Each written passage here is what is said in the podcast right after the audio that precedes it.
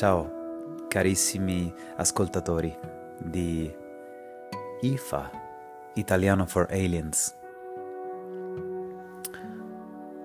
State crescendo e stanno anche aumentando le nazioni da cui voi mi ascoltate e sono molto felice. Questo mi rende pieno di gioia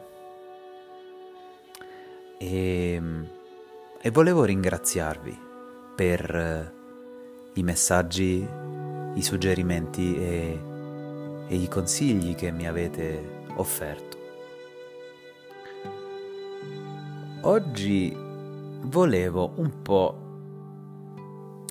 parlarvi di lavoro, questa parola che dentro contiene la parola oro, ma chiaramente nell'etimologia della parola lavoro l'oro non c'entra niente. Eppure il lavoro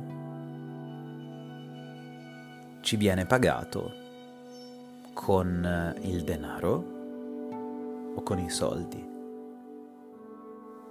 con quello che si chiama lo stipendio o il salario, che nei tempi antichi corrispondeva a un compenso fatto di una certa quantità di sale, perché il sale era una materia preziosa in quanto rara e doveva viaggiare tanto e quindi poteva essere considerato una materia di scambio importante, e allora si poteva ricevere un certo quantitativo di sale in cambio delle nostre prestazioni professionali, del nostro lavoro. E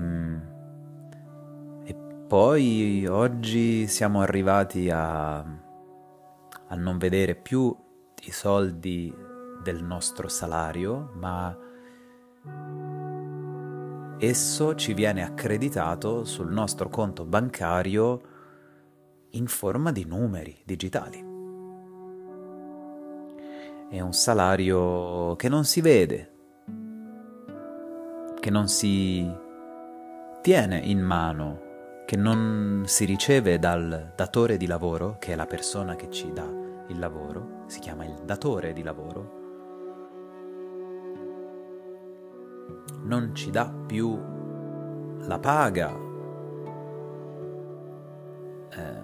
sulla mano, ma ce la manda attraverso tutto un grandissimo sistema elettronico, informatico, bancario, finanziario, mondiale. In questo mondo dove tante cose stanno diventando più astratte, più invisibili, meno tangibili, non si possono toccare, non sono tangibili. Certo, poi,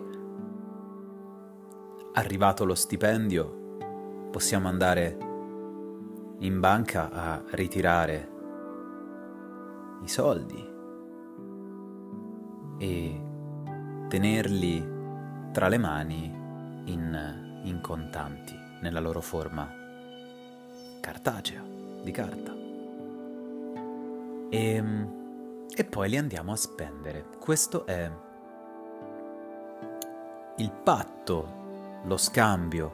Noi scambiamo il nostro tempo, si dice in italiano il tempo è denaro, il tempo è oro, scambiamo il tempo della nostra vita per il lavoro. Può essere lavoro autonomo, lavoro indipendente, da libero professionista, da libera professionista come freelance. E può essere un impiegato, una persona che è impiegata presso un'azienda, una ditta, una compagnia locale, nazionale o anche internazionale, una multinazionale, una corporazione.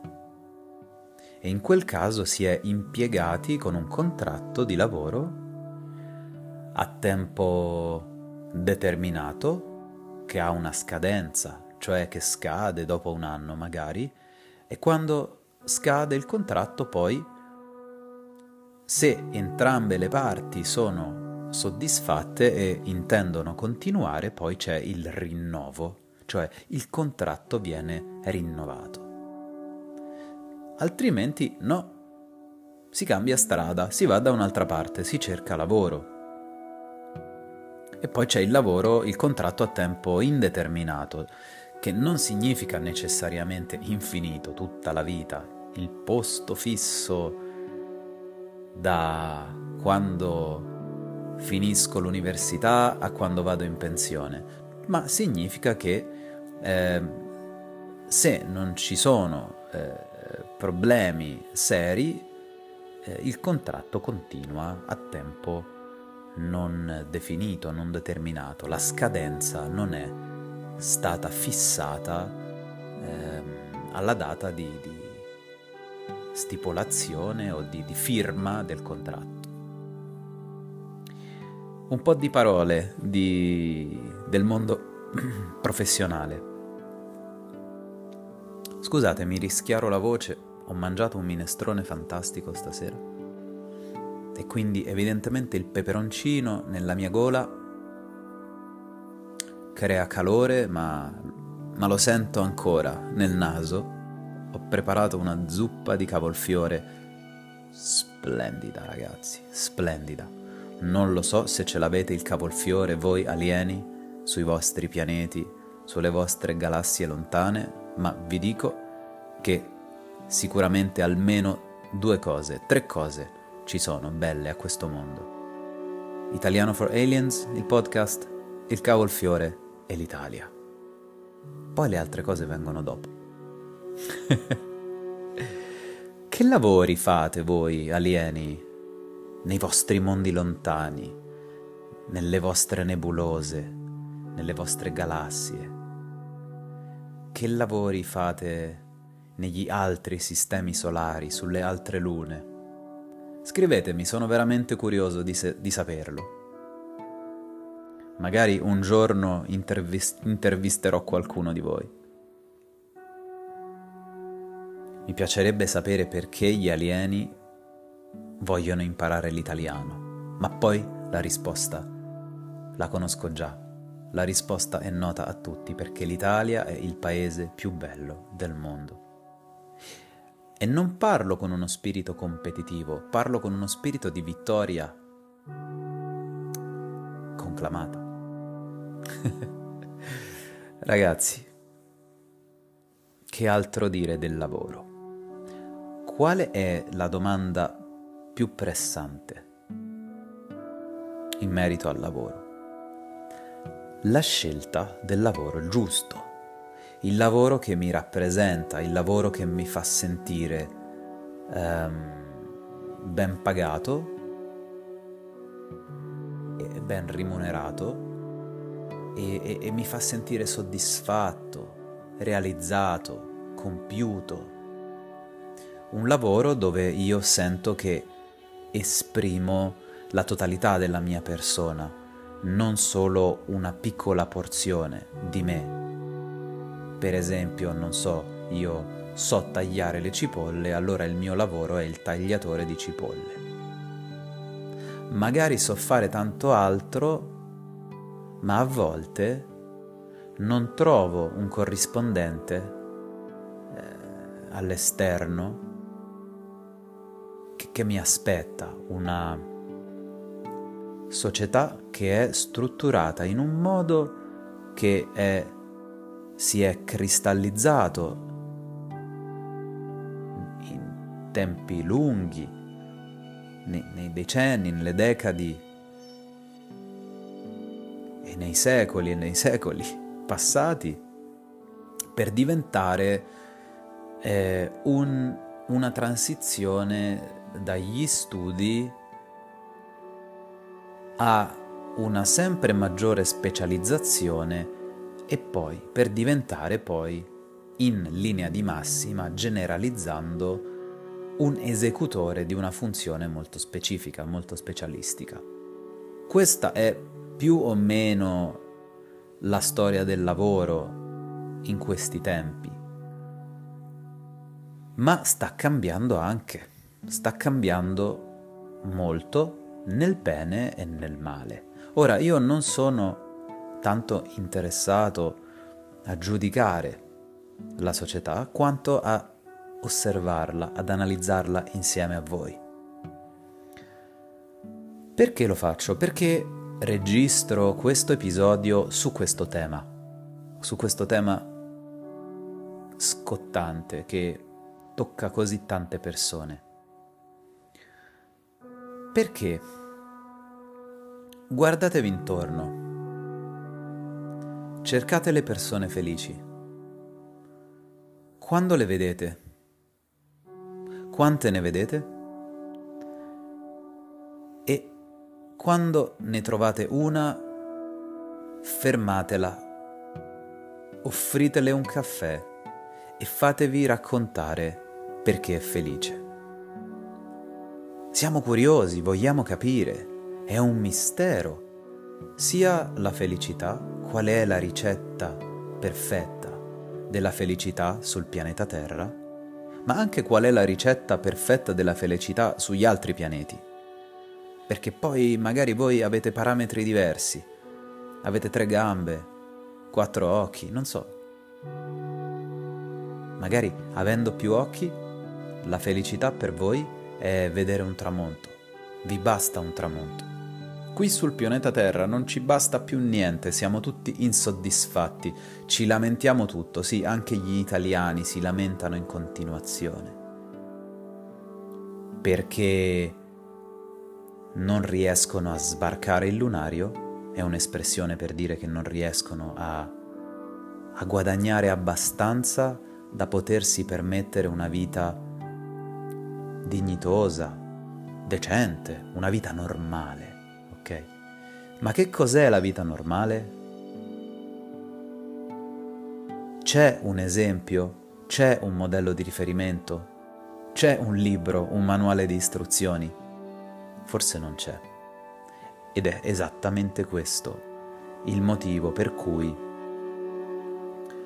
milioni, se non miliardi di persone, io ve lo giuro, lo posso scrivere e sottoscrivere e firmare davanti a voi oggi 2 novembre 2023 che le persone felici purtroppo non sono tante.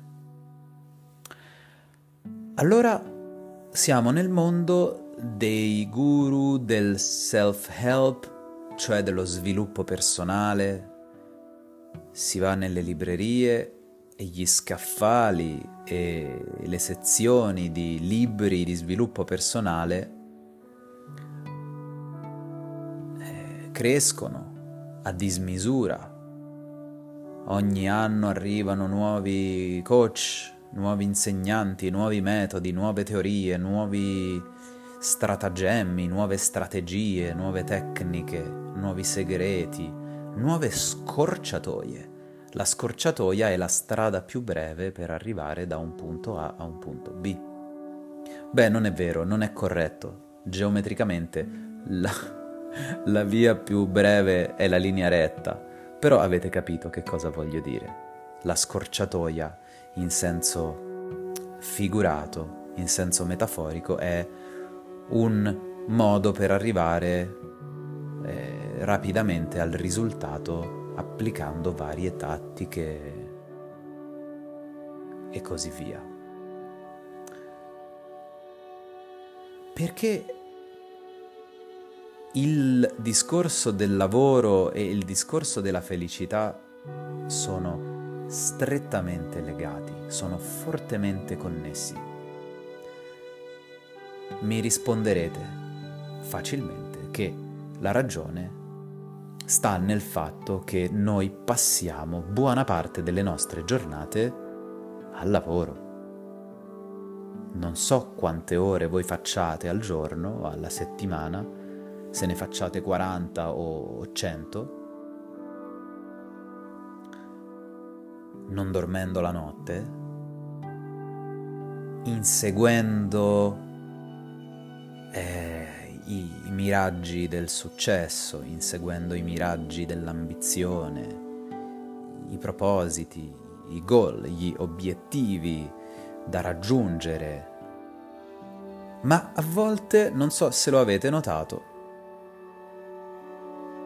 quando vi presentano al lavoro durante una riunione i fogli di calcolo Excel, oppure vi fanno vedere le diapositive di PowerPoint dove si parla di obiettivi, tutti sono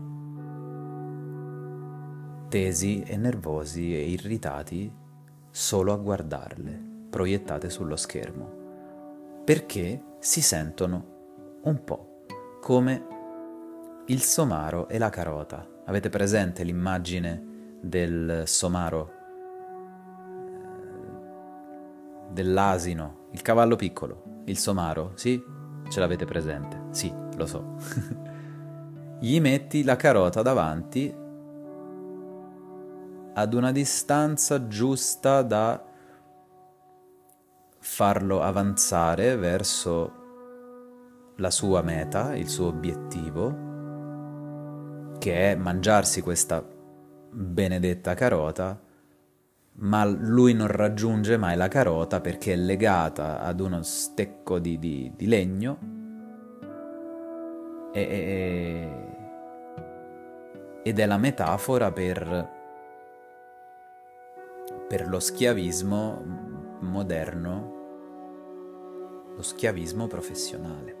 Ora, questa è un punto di vista, non è un punto di vista assoluto o oggettivo, ma quando parli con la gente vi assicuro che il 90% delle persone ti risponde alla domanda come stai, ti risponde con oddio mio, tanto lavoro, troppo lavoro. Quindi la persona si identifica con il suo lavoro perché passa tanto tempo, ma non solo tempo cronologico, ma anche e soprattutto tempo mentale, energia personale. Ragazzi, per dirla in un modo secco, noi investiamo, scambiamo, concediamo la nostra vita in cambio del sale, del salario. Lo avete notato? Vi sembra normale? Che tipo di persona siete voi? Siete ambiziosi? Siete competitivi? Siete agguerriti? Volete arrivare in cima, on the top, in cima a tutti, perché quando arrivo in cima poi ho la vista più bella. Si dice nel mondo del self-help, si dice vai in cima, arriva fino in vetta alla montagna perché là sopra non ci arriva nessuno e ci saranno pochi, quindi sarai uno dei pochi a stare in cima e ne varrà la pena perché da lassù la vista è uno spettacolo e quindi ti ripaga tutto il sacrificio. Ma il punto è quanto è grande il sacrificio che siamo disposti a fare. Sacrifichiamo una buona parte del nostro tempo o sacrifichiamo tutto il nostro spazio mentale, tutti i nostri sogni? Riduciamo il tempo con i familiari, riduciamo il tempo con le amicizie, con i contatti stretti, con le persone che amiamo. Magari sottraiamo il tempo agli hobby, che in italiano si chiamano i passatempi. Sottraiamo il tempo all'educazione fisica, all'esercizio fisico, alle attività all'aria aperta, ok? Adesso non voglio fare un discorso penoso, pietoso, patetico, ma è una realtà che molte persone ti raccontano, ok? Quindi io sto solamente riportando le parole delle persone che io conosco. Conosco tante persone per il mio lavoro e per le mie attività e i miei progetti. Conosco tante persone di varie estrazioni sociali, di tutte le età, tutti i paesi del mondo e tutti i settori professionali. Ok? Forse non ho insegnato l'italiano solamente a un re e ad una regina, ma per il resto ho più o meno insegnato l'italiano a tutti i tipi, a tutte le categorie professionali, a quelle più ad un gran numero di differenti professionisti di tutti i settori. Non voglio esagerare, perché di lavori ne esistono a milioni e, come avete notato, di lavori ne nascono nuovi quasi ogni anno, se non ogni mese. Guardate alla tecnologia. Con la tecnologia che avanza ci sono nuovi lavori. Per non parlare poi di questa intelligenza artificiale che sta spaventando tutti, fa paura a tutti perché si teme che ci sottragga il lavoro, perché sarà capace di sostituirci in praticamente tutte le aree, dall'educazione al mondo giuridico, all'archivistica, la catalogazione, la produzione industriale e persino la composizione di musica, la pittura di opere visive e così via. Pazzesco, è pazzesco. Si è visto ormai su YouTube di tutto, video dalla Francia, dalla Svezia, dove pizzerie robot fanno le pizze, cioè si sostituiscono ai cuochi. Dico robot perché in italiano robot si dice robot, credo perché si dica così in francese e noi utilizziamo la pronuncia francese della parola robot, che credo abbia origine nel mondo russo, se non sbaglio. Correggetemi se sbaglio. Perché robota significa il lavoro, giusto? È corretto? Quindi il robot in italiano è l'automa che lavora ed è instancabile, non si stanca. E negli ultimi decenni la presenza della tecnologia nel mondo del lavoro è aumentata in modo spropositato. Per lavoro usiamo 5, 10, 15, 20 differenti aggeggi, dispositivi elettronici, elettrici, informatici di ogni tipo. E c'è lo smartphone e ci sono le cuffiette Bluetooth, le cuffiette Wi-Fi, e c'è il modem, c'è il router, ci sono i cavi, i caricatori, i caricabatterie, gli schermi, i computer, i laptop, le batterie esterne, gli hard disk esterni, le memorie, le chiavette USB. Chi più ne ha più ne metta. Le teleconferenze, Zoom, tutti questi sistemi di collaborazione in tempo reale 24 ore su 24 in alcuni casi. Ci sono i centri, per esempio, clienti che sono aperti 24 ore su 24 e quindi c'è sempre personale a lavorare in ogni momento, fanno i turni, alcuni si svegliano, poi c'è il secondo turno e fanno a rotazione per coprire le 24 ore. Che cosa voglio dire? A che cosa voglio arrivare? Voglio arrivare a notare, a osservare che a causa della presenza così invasiva, pervasiva e invadente della tecnologia,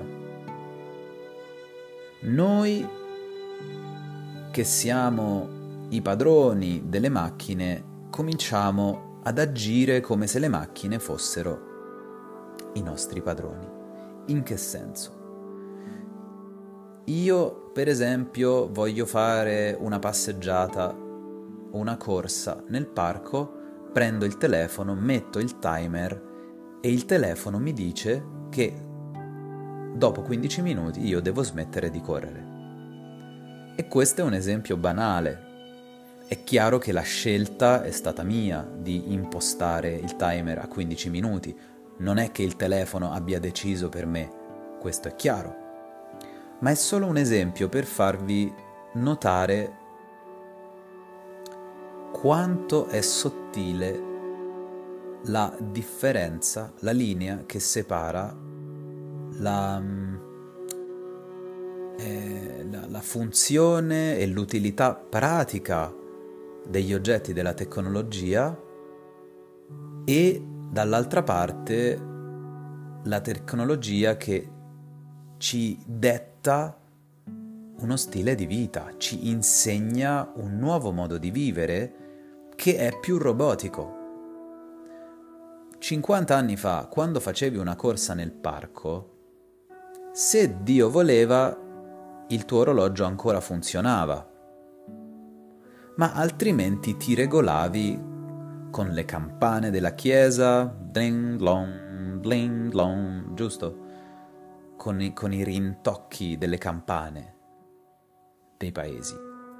Lì sapevi che ora era e quindi sapevi che magari avevi fatto mezz'ora di corsa e poi era ora di tornare a casa e preparare il pranzo per i bambini. Non lo so, ragazzi, forse parlo di 100 anni fa, non 50 anni fa.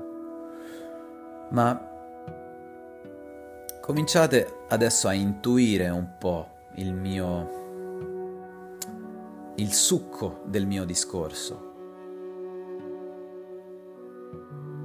che è quello che è volere appunto evidenziare come ciò che ci circonda, il nostro contesto, il nostro ambiente, inclusi gli oggetti che ci riempiono la casa, le borse, gli zaini, le scrivanie e le tasche, ci influenzano il modo in cui viviamo.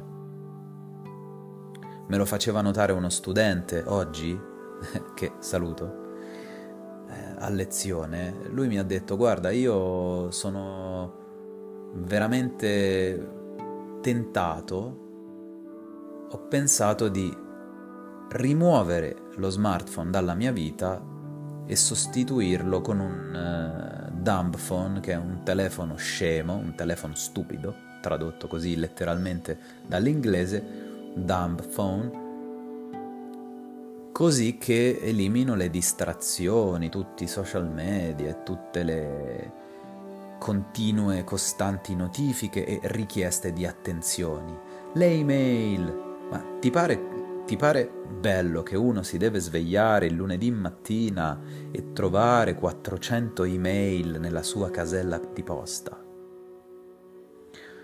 Oppure, non so, una designer, una grafica che sta lavorando a dei progetti, lei magari è una libera professionista, fa i suoi bei progetti con cura, con la massima attenzione per i minimi dettagli, e poi riceve le costanti lamentele dei clienti, perché ora il cliente ti può scrivere su WhatsApp, ti può scrivere su ogni piattaforma possibile e immaginabile, creando una pressione psicologica a 360 gradi. Cioè, da ogni parte noi oggi nel 2023 riceviamo sollecitazioni a fare di più, a fare di meglio, a farlo più velocemente e magari a farlo anche ad un costo minore. Quindi ragazzi, di fatto il mio approccio è quello di conoscere, guardare il mondo con gli occhi molto aperti, vedere che sta cambiando e avere consapevolezza, così che possiamo avere ancora scelta, perché altrimenti diventiamo solo lavoratori e consumatori. Ma che vita è questa? Qual è il senso dello studiare l'italiano se uno non impara un po' di filosofia, di mentalità mediterranea? Attenzione, non è vero lo stereotipo che gli italiani non lavorano e sono pigri. Tutt'altro, andate in Italia a lavorare negli uffici italiani e poi vedrete che le cose non stanno così. Gli italiani lavorano tanto, poi si dice che gli italiani sono disorganizzati. Forse rispetto ad altre nazioni sì. Facciamo sempre l'esempio degli svizzeri, dei tedeschi, che sono i più precisi del mondo ai nostri occhi. Noi usiamo questo stereotipo nei loro confronti e loro sono molto molto molto più organizzati di noi. Questa è la diceria, questo è quello che si dice su di loro, ma a mio avviso, cioè a mio parere, la realtà è un'altra. Non è che l'italiano non sia organizzato e il tedesco lo sia ai massimi livelli. Secondo me è più il fatto che gli italiani vivono alla giornata con la creatività del momento, e i paesi che noi consideriamo nordici invece, per questioni storiche e anche geografiche e anche climatiche, sono stati costretti a sviluppare una percezione del futuro come una cosa più urgente. Che voglio dire? Che quando arriva l'inverno al nord della Germania oppure al nord della Danimarca, arriva l'inverno, non si scherza, è un freddo. Chi si ferma è perduto, chi sta dentro, chi sta fuori, e fuori è freddo. Quindi è un po' un ricordo ancestrale dai tempi primitivi, dalla preistoria, che l'uomo doveva premunirsi, cioè doveva organizzarsi prima, doveva organizzarsi in anticipo, perché minimo sei mesi all'anno c'era un freddo della Madonna, un freddo cane, e questo freddo non era solo spiacevole, era pericoloso, era potenzialmente letale, era mortale. Quindi il norvegese non può permettersi di rimandare un lavoro, no, non può neanche permettersi di essere solamente organizzato. Il norvegese deve fare un passo ancora in più, cioè lui deve anticipare il futuro. Chiaramente dico il norvegese, ma è un esempio come un altro. Non prendete la mia chiacchierata con voi in modo letterale, perché non sono un sociologo, non sono un antropologo, ma mi piace giocare con le parole e con i pensieri e stimolarvi e anche consolarvi e aiutarvi, se posso, contribuendo alla vostra vita con qualche idea, qualche bella idea, qualche suggerimento che magari va a accendere una scintilla di ispirazione per un piccolo cambiamento. No, non sono un coach, non sono un guru, ma ho il mio cervello, uso il mio cervello. Quindi l'italiano, al contrario, non ha bisogno tanto di prevedere. L'italiano, io parlo per me, parlo per i mediterranei, con il clima bello tutto l'anno, quasi tutto l'anno. Secondo me questo ha generato una certa rilassatezza rispetto al futuro. Non è che l'italiano è pigro e preferisce fare domani quello che potrebbe fare oggi. In realtà l'italiano non ha bisogno di correre davanti nel futuro, perché non sente l'urgenza del ghiaccio e della neve e dei mammut e delle tigri dai denti a sciabola che stanno per arrivare. Questa è una mia teoria, ragazzi, ma non sono l'unico a dirlo. È solo un po' per giocare con la fantasia.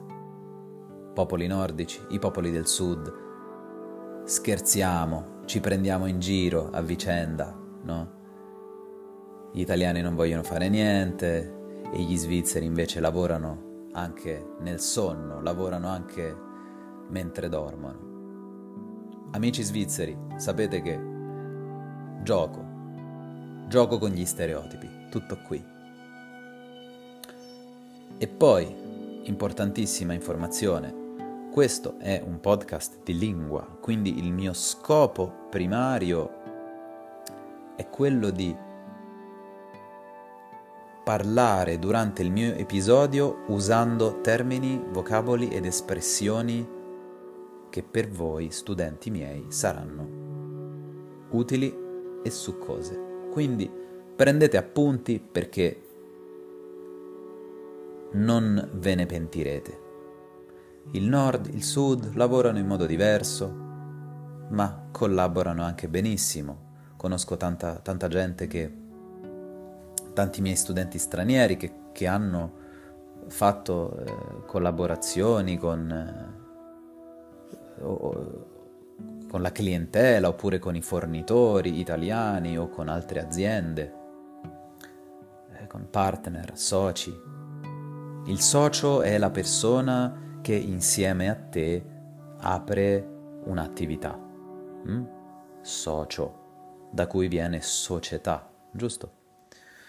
Società infatti in italiano non è solo l'insieme collettivo delle persone che vivono nel mondo, la società globale per esempio, ma società è anche una, per esempio SPA, società per azioni, è una compagnia.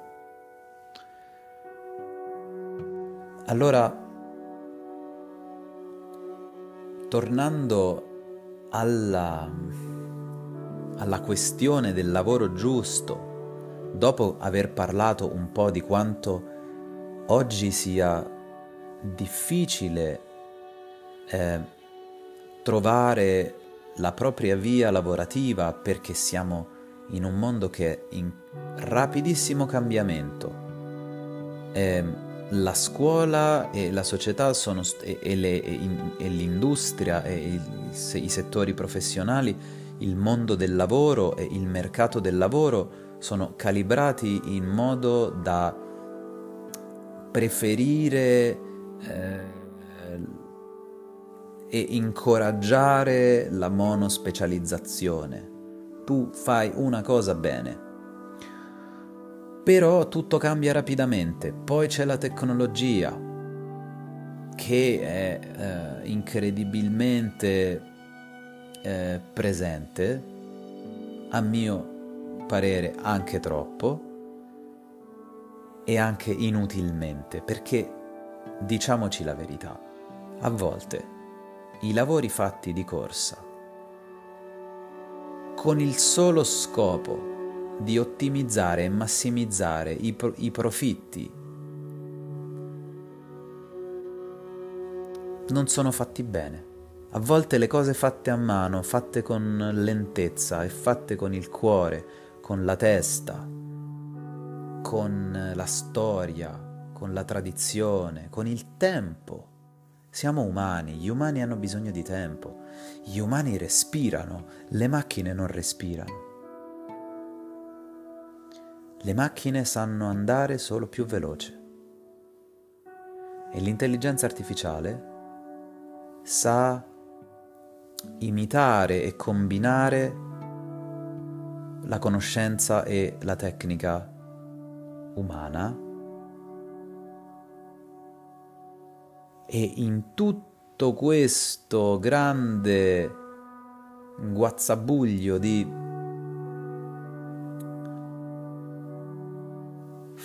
fattori, variabili, c'è l'individuo, c'è la sua anima, c'è il suo cuore, i suoi desideri e i suoi sogni, che sempre più spesso vengono trascurati, vengono ignorati e anche repressi. Questo è il motivo principale per cui il tema della felicità personale e il tema del lavoro vanno insieme. Sì, va bene Matteo, ma come faccio a cambiare lavoro? È difficile cambiare lavoro dopo che ho preso una strada, ho studiato tanti anni, ho fatto sacrifici, ho speso soldi, ho fatto master, ho fatto tirocini. Il tirocinio è uno stage. Ho fatto tirocini, ho fatto esperienze professionali, corsi di aggiornamento, certificati, di tutto ho fatto, e adesso tu mi dici che se non sono felice in questo lavoro io devo cambiare? No, non sto dicendo questo. Però sto anche dicendo che restare bloccati non è sempre l'opzione migliore.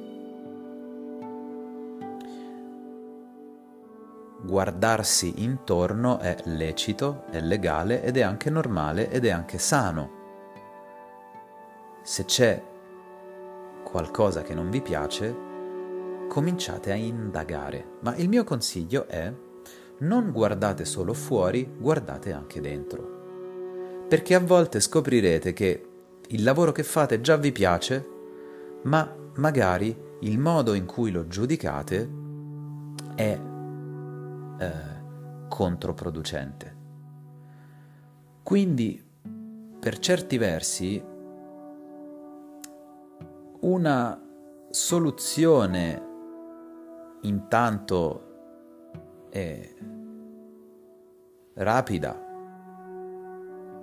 per alleviare la pesantezza di magari ritrovarsi a 30 anni o a 50 anni o a 59 anni o 62 nel lavoro sbagliato, il cosiddetto lavoro sbagliato, magari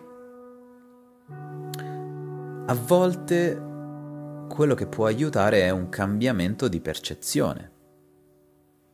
Non dico di illudersi e di mentirsi, cioè di dirsi le bugie, di non dirsi la verità, ma di considerare tutta la vostra vita in un modo globale e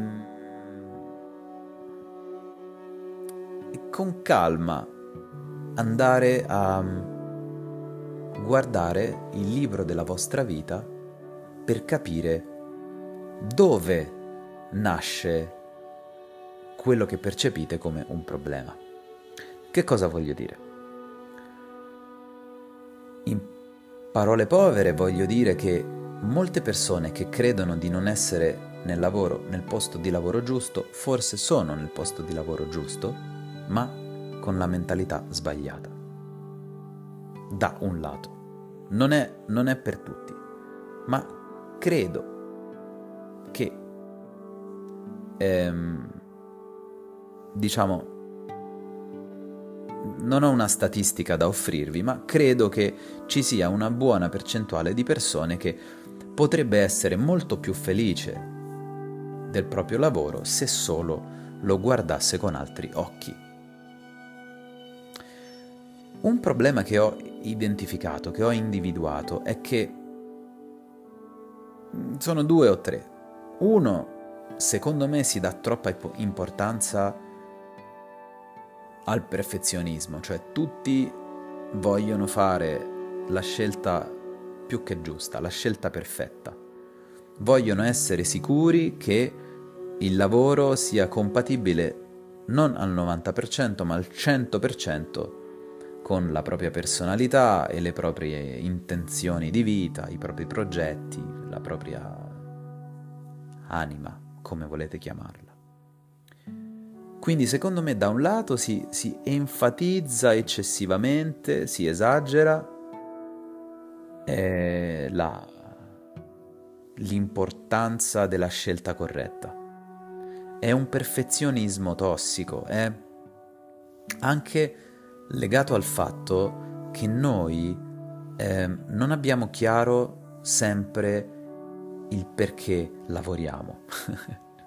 Lavoriamo per servire l'umanità, per servire gli altri umani, lavoriamo per aiutare, lavoriamo per contribuire. Una volta una mia studentessa mi ha detto una cosa che mi ha toccato particolarmente. Lei ha detto io lavoro tanto e lavoro bene perché almeno così io mi sento utile. E questa cosa mi ha toccato, mi ha fatto riflettere e mi ci sono anche riconosciuto, perché sentirsi utili è una bella sensazione.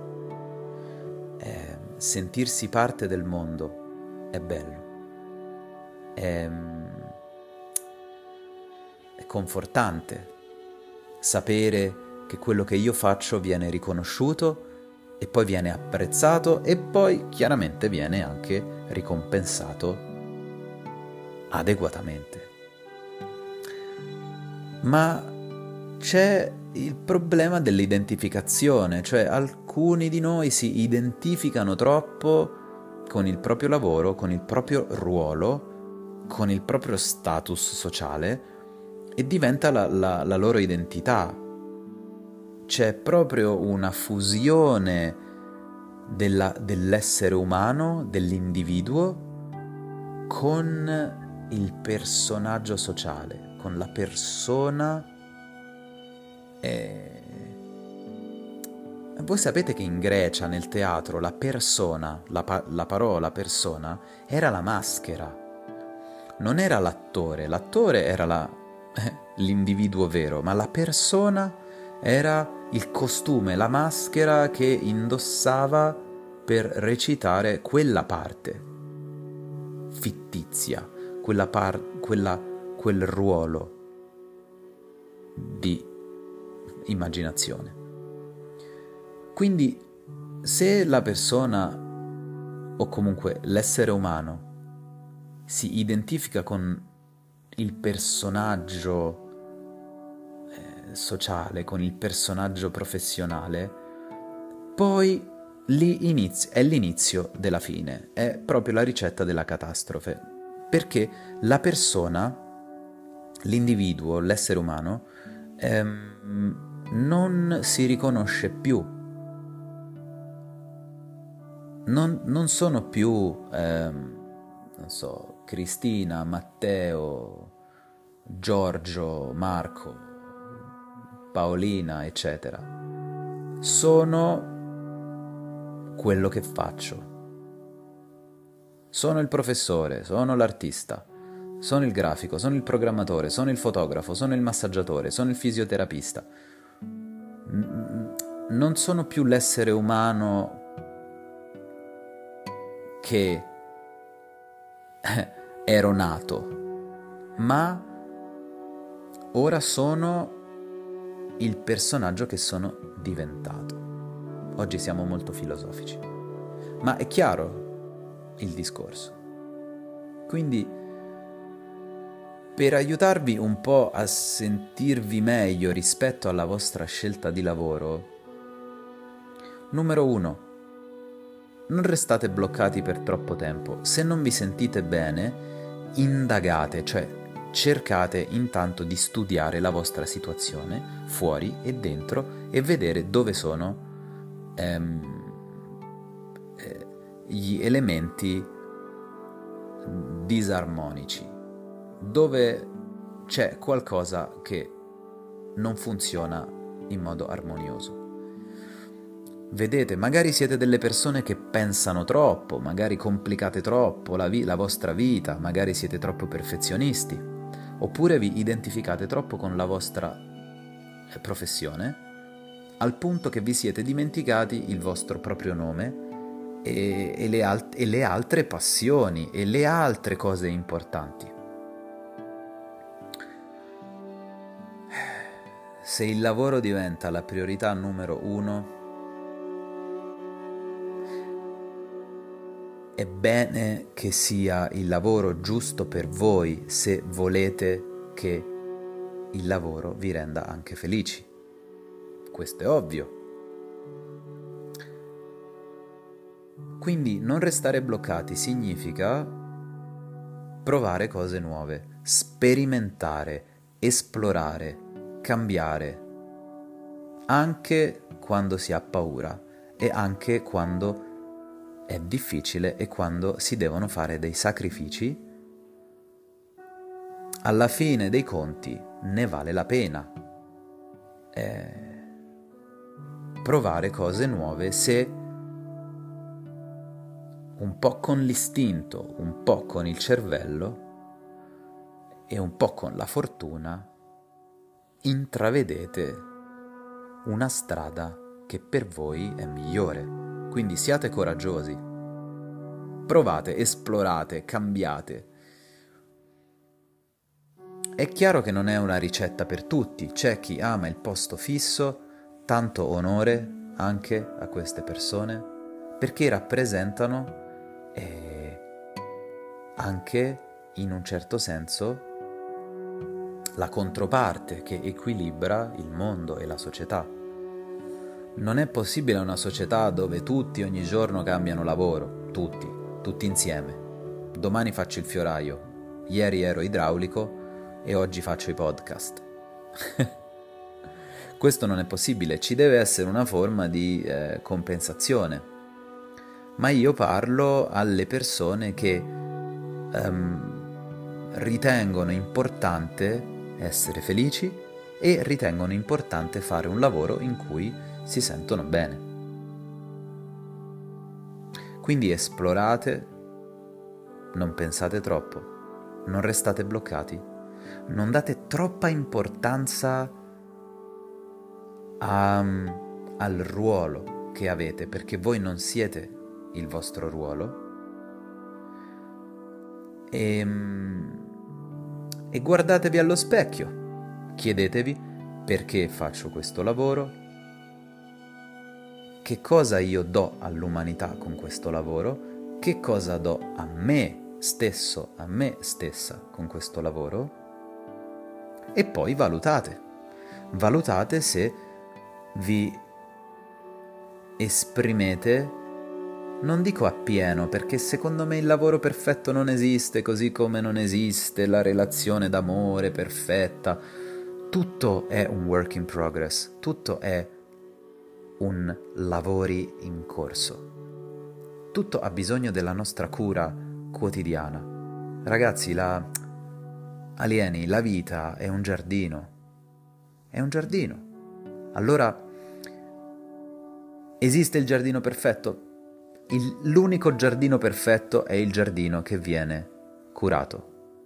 con costanza e con amorevole dedizione.